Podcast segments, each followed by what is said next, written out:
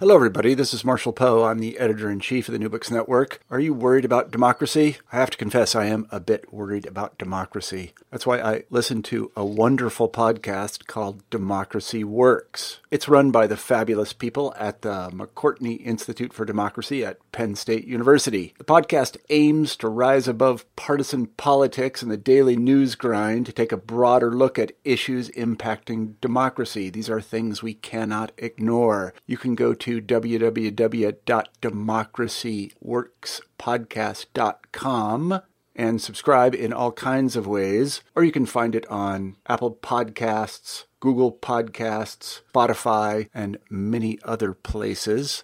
We really love this podcast at the NBN, and so much so that we are going to provide you with a little taste of what you can get at Democracy Works. I hope you enjoy the following episode. I had one man say to me, Well, that's what his base wants, and we have to put up with it. But what he really likes about Donald Trump is that he has signed huge tax cuts into law and he knows how to unleash business. So it's a marriage of convenience, but it's a very powerful marriage of convenience. And I don't think it's going to be easy to dislodge it. From the McCourtney Institute for Democracy on the campus of Penn State University, I'm Michael Berkman. And I'm Chris Beem. And I'm Jenna Spinelle, and welcome to Democracy Works. With us on the show today, guys, we have Theda Skocpol, uh, who is one of the the authors and, and editors and contributors of a new book called Upending American Politics Political Parties, Ideological Elites, and Citizen Activists from the Tea Party to the Anti Trump Resistance. We're going to talk with her about how grassroots organizing and, and the role of, of organizations, both in the case of the Tea Party and in the anti Trump resistance, have started to change some of the way that we, we think about politics. Yeah, I think that's why it makes sense for us to have this conversation. First of all, uh, Theda Skocpol is uh, an eminently um, respected political scientist and has been for decades. And so any any time she's involved in a project, it's worth paying attention to. But but in this case, I mean, her her argument is that there's something distinctive going on in American politics right now with respect to protest. And so, you know, folks on the right will think about and talk about Tea Party movement. Um, folks on the left will talk about the resistance movement. What uh, Theda and other folks are doing in this book are talking about how they are similar in terms of how they um, how they're formed, how they operate, and how they relate to politics broadly construed. Right, and we haven't seen a lot of a lot like that. We've had uh, multiple conversations on this show about uh, dissent and protest uh, since 2016, but really nobody that we've spoken to yet has kind of tied it together with what went on in the Tea Party. Uh, following the uh, 2008 election. You know, in both cases, you have a situation where one party comes out of a uh, presidential election year in control of all the national policymaking uh, institutions. So mm-hmm. Democrats had the Congress uh, while Obama was president for the first two years. Uh, and uh, similarly, uh, Trump had the Congress for the first two years when, when he was elected. So in both cases, you get this kind of uprising and activism against a party in power that I think in part reflects the fact that people, especially activists within each party, feel kind of shut out and frustrated. And this is this is a way to express it. Well, and and I'd say even more strongly the sense of just uh, being enraged at the sense of being shut out and right. being enraged at the direction in which the country is going. Right. I mean, there's this. Um, uh, you know, you, you saw it in the Tea Party, you see it in, in much of the resistance, just this um, I am not going to stand by and let this happen to my country. That kind of, you know, yeah. well, you know, and obviously it takes a certain amount of that to get you out in the streets in the first place, right? Yeah, exactly. And I, I mean, I think the book follows in a tradition that goes back to de Tocqueville of how Americans like to organize themselves into groups. Mm-hmm. And, uh, you know, American political theory used to really be built upon theories of pluralism and group activism, and that's kind of dropped out a little bit. But uh, Skocpol and others are really bringing them back in and, and recognizing that uh, you know Americans' proclivity to organize and form into some sort of entity with others that share similar interests and grievances is, uh, you know, a fact of American political life. So I, th- right. I think um, you know Theda also points out that these were not both in the Tea Party and the Resistance. These were not career organizers or activists or people that they'd been they'd been longtime yeah. voters and been civically engaged, but hadn't engaged at this level.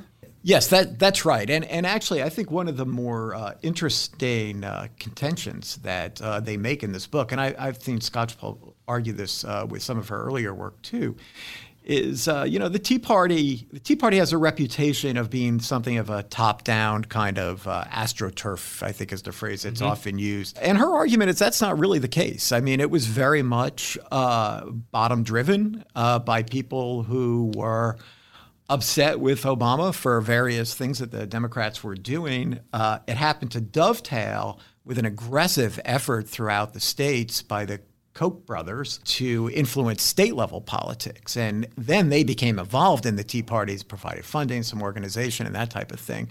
But it does seem to me like there's this undercurrent, certainly in the Tea Party, but in some uh, significant parts of the resistance as well, that the two party system is, is somehow responsible for America being in the condition it is. And therefore, these organizations feel like feel compelled to go outside the see, party institutions. I, I, definitely think that's true of the Tea Party. Uh-huh. I, I, don't really see that, particularly with the resistance movement, which was basically, you know, put together by middle class white women. Uh, you know, I don't really think that they were extremists outside the party. Uh, the Tea Party, much more, was an anti-establishment mm-hmm, type mm-hmm. of thing and of course, it really, you know, it really anticipated the Trump candidacy. So we should bring it in. So, um, yeah, and she could talk about this much better. She, us, so. Yeah, and and her um, her research is um, on the ground, talking to genuine human beings who are acting politically, and so it's absolutely worth worth hearing. And uh, and not to mention that she's an eminent scholar. So. Uh, so let's uh, bring Jenna and, and Theda in and, and get the interview.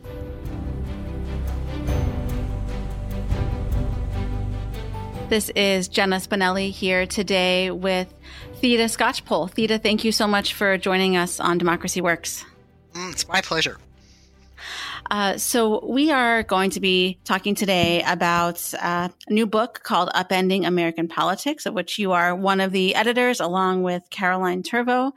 And, um, you know, over the past 12 years or so, we've seen the formation of first the Tea Party and then the anti Trump resistance. And uh, you argue that the, the conventional ways of studying politics don't necessarily provide a full explanation of, of what's going on uh, with with these these two movements. Uh, and and I thought a good place to start might be, you know, what what is it about these movements, what we've seen over the past decade or so that that might necessitate a new way of of studying or, or figuring out what's going on. Well, you know, I, I, was surprised in the early Obama presidency by the sudden emergence of the Tea Party. And perhaps I wasn't surprised for exactly the same reason that a lot of other people were. Um, it didn't take, um, my, my research partner at that time was Vanessa Williamson, uh, who was a graduate student at that time, and now she's at the Brookings Institution. It didn't take us long to notice that something very uh, surprising in the early 21st century was happening in these early months of the Obama presidency, because not only did you see the usual suspect national um, conservative advocacy groups and Fox News and the Republican Party leadership um, raising hell about him. But you also saw the formation of these local groups uh, all over the country. First, there were some demonstrations, but then there were hundreds of regularly meeting local groups of Tea Partiers. And that attracted our attention because we realized that since the 1960s, a lot of the organizing on the civic side in the United States had taken the form of national advocacy groups and maybe some local things, but usually not very connected into anything national. Then, if you flash forward uh, eight to 10 years later, the same thing happened when Trump was elected. And in both cases, these were presidents that shocked the other side, elected at the same time as Congress was controlled by their own party. And um, the grassroots resistance emerged uh, even more quickly uh, after the Trump election, which was an even bigger shock to the people on the other side. Uh, and and a lot of the resistance took the form of more than just the national marches that we saw. It took it took the form of, of regularly meeting local grassroots resistance groups led by volunteers, just like the Tea Parties before. So that just raises questions. How, how do we understand this? And the usual methods in the social sciences are to have national surveys or to um, maybe interview people in national organizations. Well, neither of those are going to help you understand why local groups are forming so many places and who's leading them and what they're doing. There's really no substitute for going out and trying to contact those people and, and meet them and talk with them face to face and observe what they're doing. Sure, and and I know that um, a lot of your work has has focused on the Tea Party and and conservative organizing. So to, to pick up on, on what you were just saying about the, the local groups. I mean, what what was it do you think about that time about that the the, the election of, of Barack Obama? You know, what was it that changed that paradigm from a national model to as as you were you were suggesting that the more kind of network of, of local groups?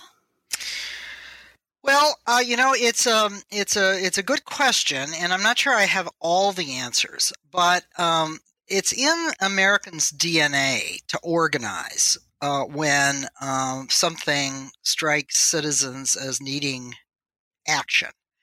And both grassroots Tea Partiers and the grassroots resistors now, they faced a shocking event. And that, that event is probably very important. I think social movement scholars often don't pay attention to events. But it's a pretty shocking thing in American democracy when a president who looks like they're going to carry through radical changes is elected at the same time as a Congress of their own party. And in the case of Barack Obama, of course, it was an African American. Uh, he looked like he was coming to power at a moment of economic crisis that was going to lead to sweeping changes led by Democrats.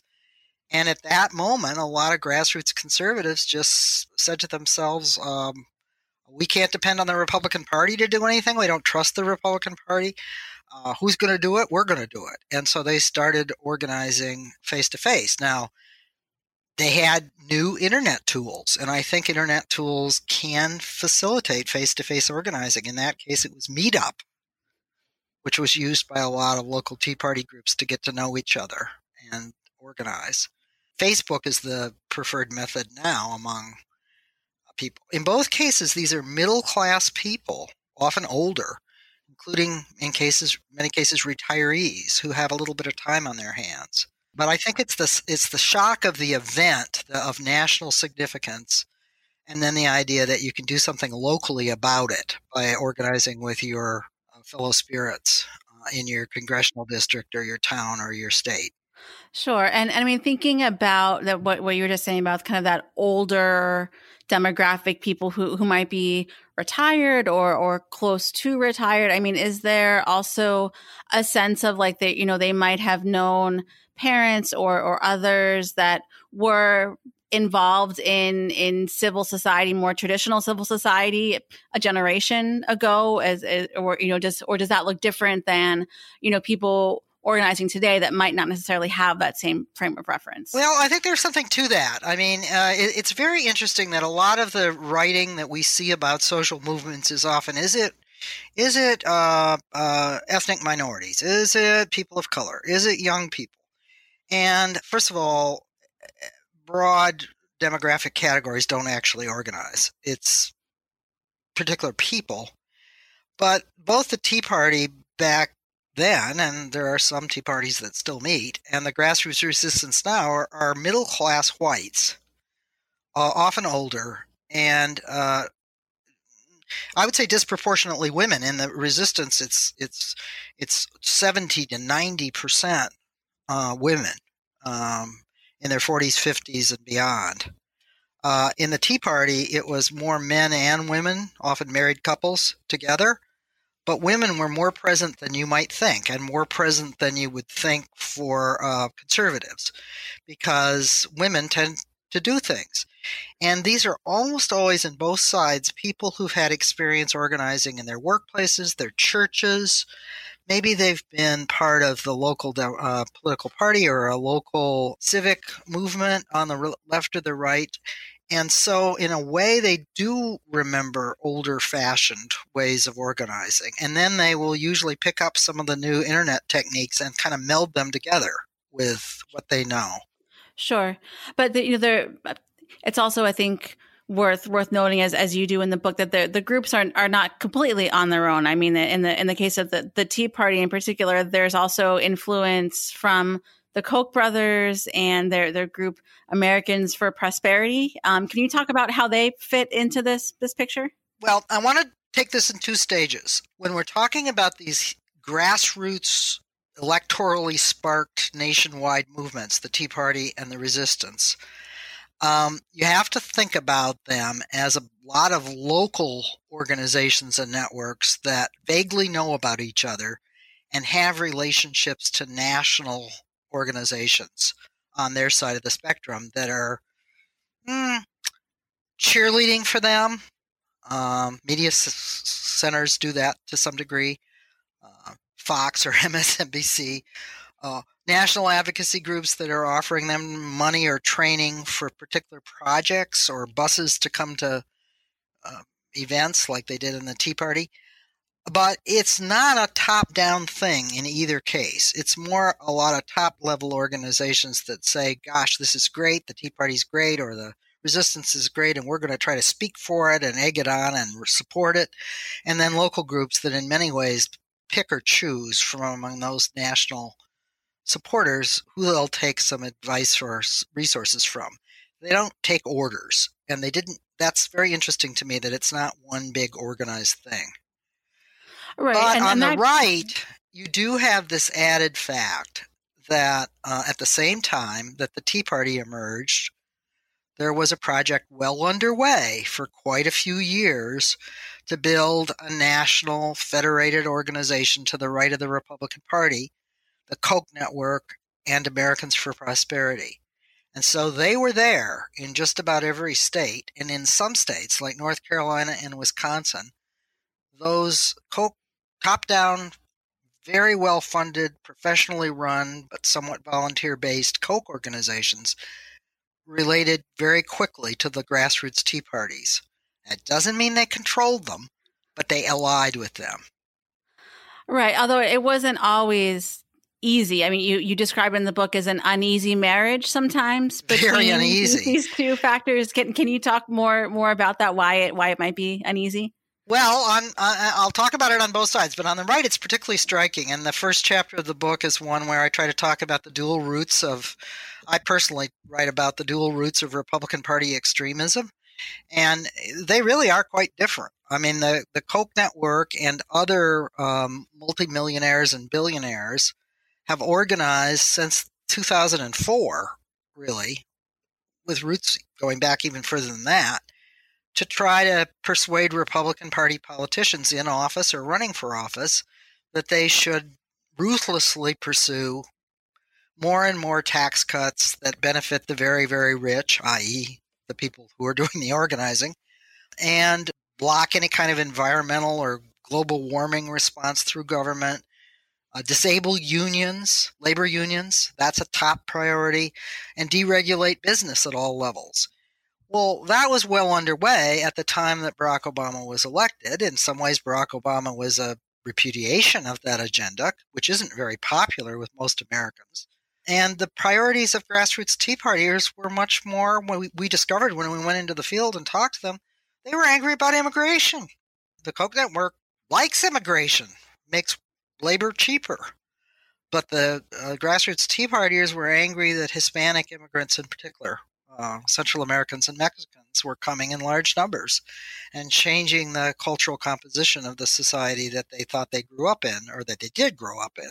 So uh, it is an uneasy marriage. I mean, a lot of the popular energy that's pushed the Republican Party to the far right and the, and the core of Trump supporters, we now have national surveys that validate this, but it was obvious when we talked to them back in the 2011 the core of Trump supporters are are people who are angry about immigration and about the changing social mores and generational understandings of American society. And of course, it's changing racial and ethnic composition.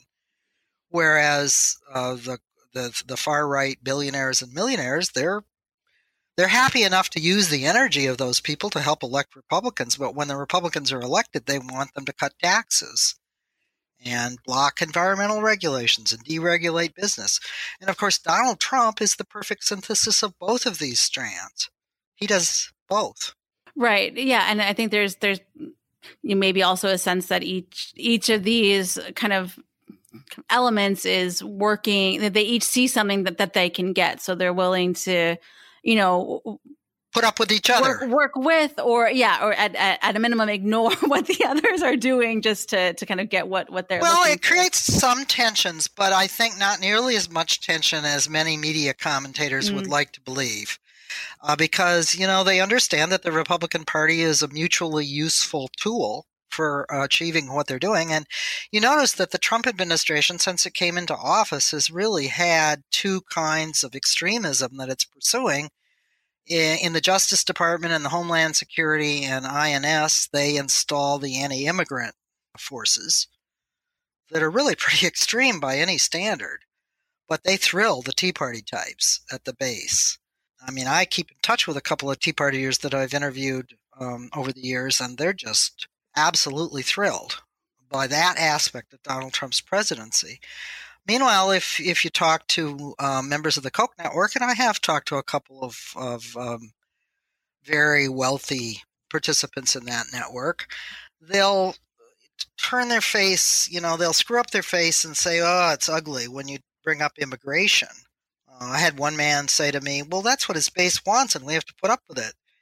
But what he really likes about Donald Trump is that he has signed huge tax cuts into law and he knows how to unleash business. So it's a marriage of convenience, but it's a very powerful marriage of convenience. And I don't think it's going to be easy to dislodge it in any way. And we haven't even mentioned the Christian right, which is a third partner in this, overlaps with the grassroots Tea Party. And what they want out of uh, the Trump administration, they're getting. They want judges who will overturn abortion rights and gay rights. Sure, and there there are also some other groups I think maybe in this this mix too. You you talk about the the NRA, the Fraternal Order of, of Police, Police, the kind of law and order, justice type of thing. They also find something in in Donald Trump that they can think can can deliver or or cater to what their interest, to what their their agenda is. Right, and when we did the research for chapter four in the book, where we went out and looked at most of the Trump campaigns in 2016, and that's true again in 2020, consist of these big rallies, these raucous rallies. And what's interesting about them is where they're located. They're located in swing states outside of the big cities, in the sort of medium sized areas and rural areas that, where they're trying to pile up votes, very successfully, I might say. But um, when Donald Trump appears before actual groups, ongoing organizations. They tend to be the gun rights groups, the NRA, the Christian right conventions, or the values summit that the Christian right holds every year. Or uh, we saw that he also visited Fraternal Order of Police lodges, where he would routinely give a speech saying uh, those Black Lives Matter Matters people are being backed by the Democrats to to attack our hero policeman and I'm with you. And we can we can be sure that they're doubling down on all of that.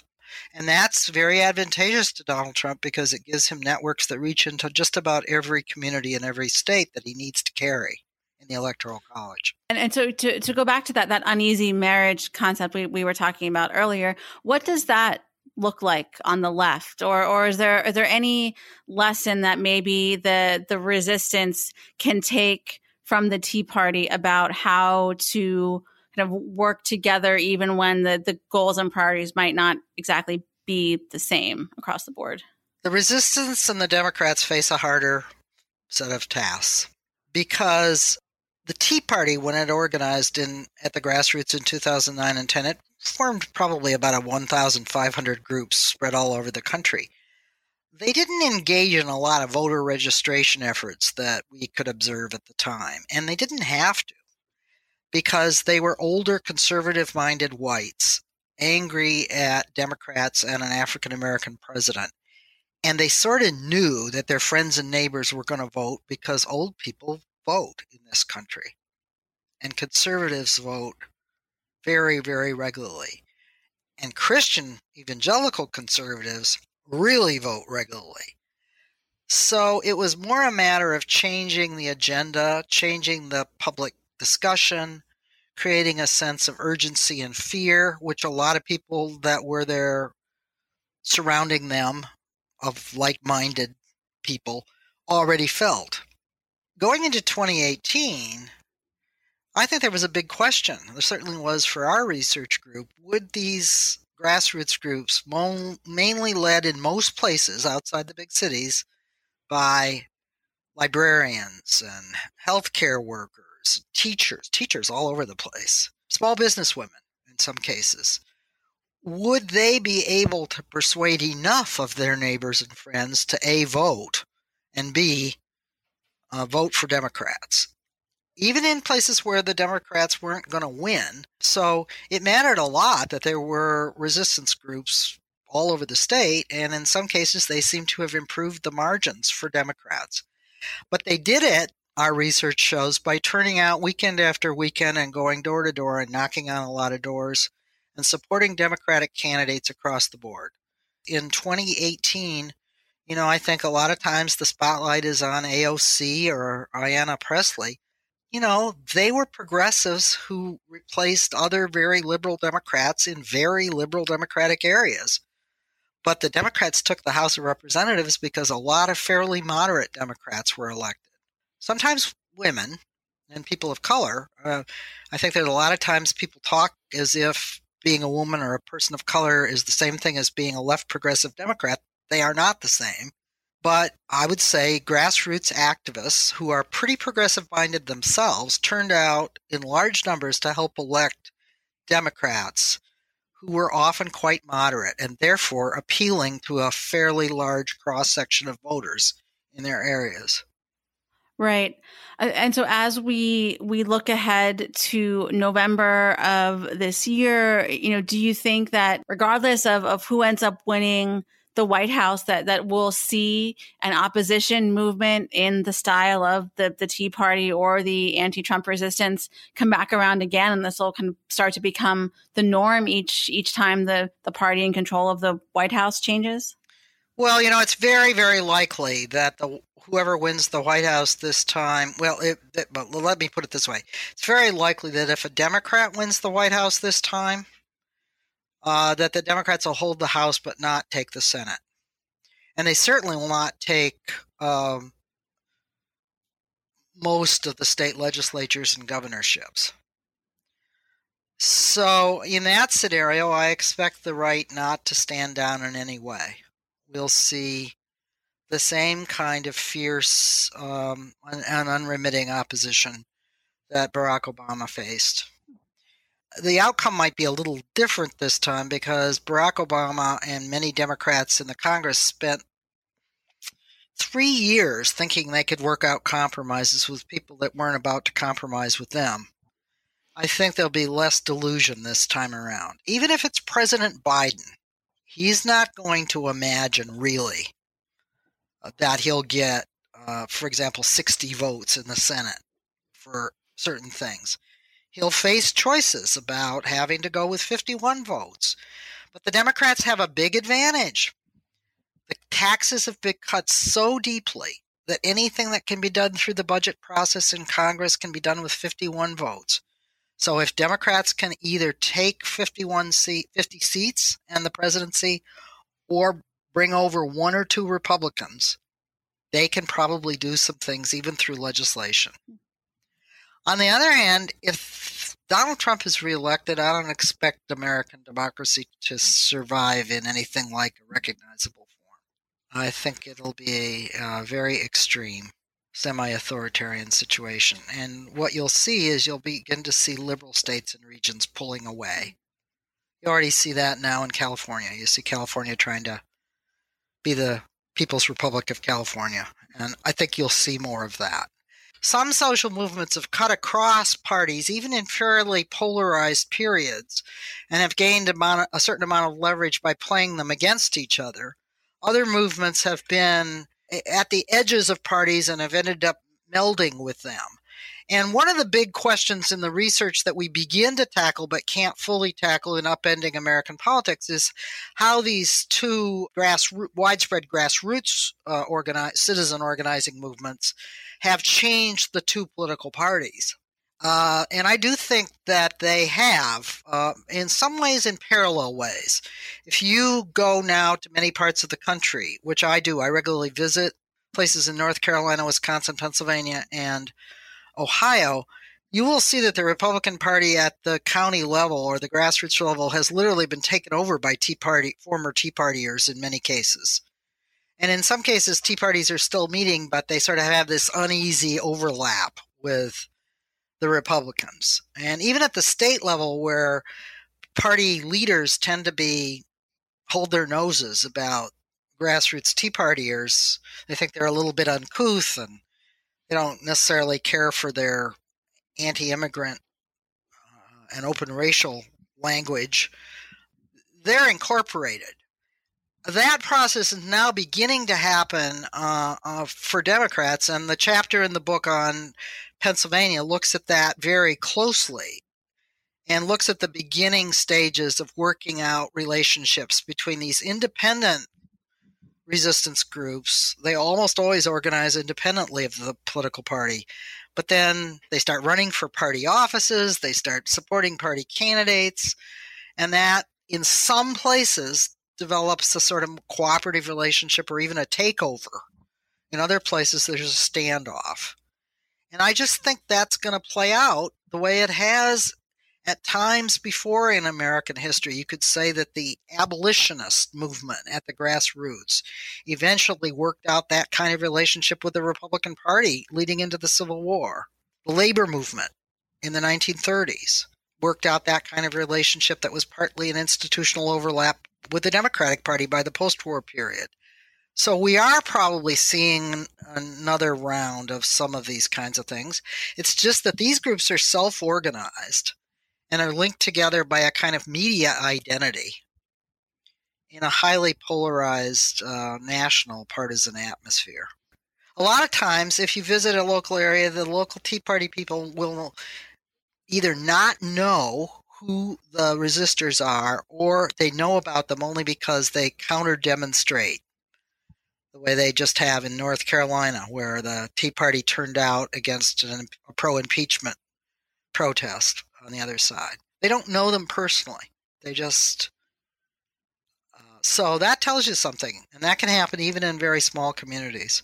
These are movements at the edges of their political parties, respectively, and the political parties are very, very polarized from each other.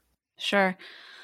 Well, it'll be interesting to see uh, what happens in the, the rest of 2020 and beyond. But uh, Theda, thank you for putting this this volume together and bringing all of these different perspectives together, and for taking the time to talk with us today.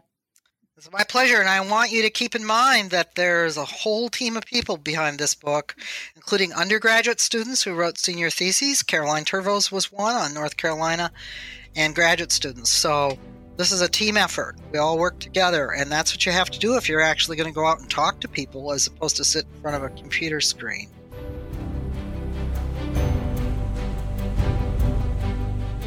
As advertised, right? I think I t- said it's it's distinctively measured and direct, which is a real breath of fresh air in the academy. Anyway, that's enough of that sermon. But um, the one thing, uh, Michael, that I wanted to mention is this idea of the distinction she's drawing between the Republican and the Democratic Party, right? And it's it's a um, I'm trying to remember the author, but the, the book is called Asymmetric, Asymmetric Politics. Yeah, Matt Grossmann and David Hopkins. Hopkins. Yeah, uh, are the authors, and, and and their argument is that there's something fundamentally different between the Republican Party and the Democratic Party. The Democratic Party is, as kind of the the standard theory goes, this uh, collection of interests. Co- yeah, and a collection of coalitions, right? All no, representing a coalition of interests. All right, okay, all representing their um, objectives, right? So you have the African Americans, you have the uh, you know LGBTQ, you have uh, the unions, you have all these groups that all want what they want, and they're growing joining in coalition to get it.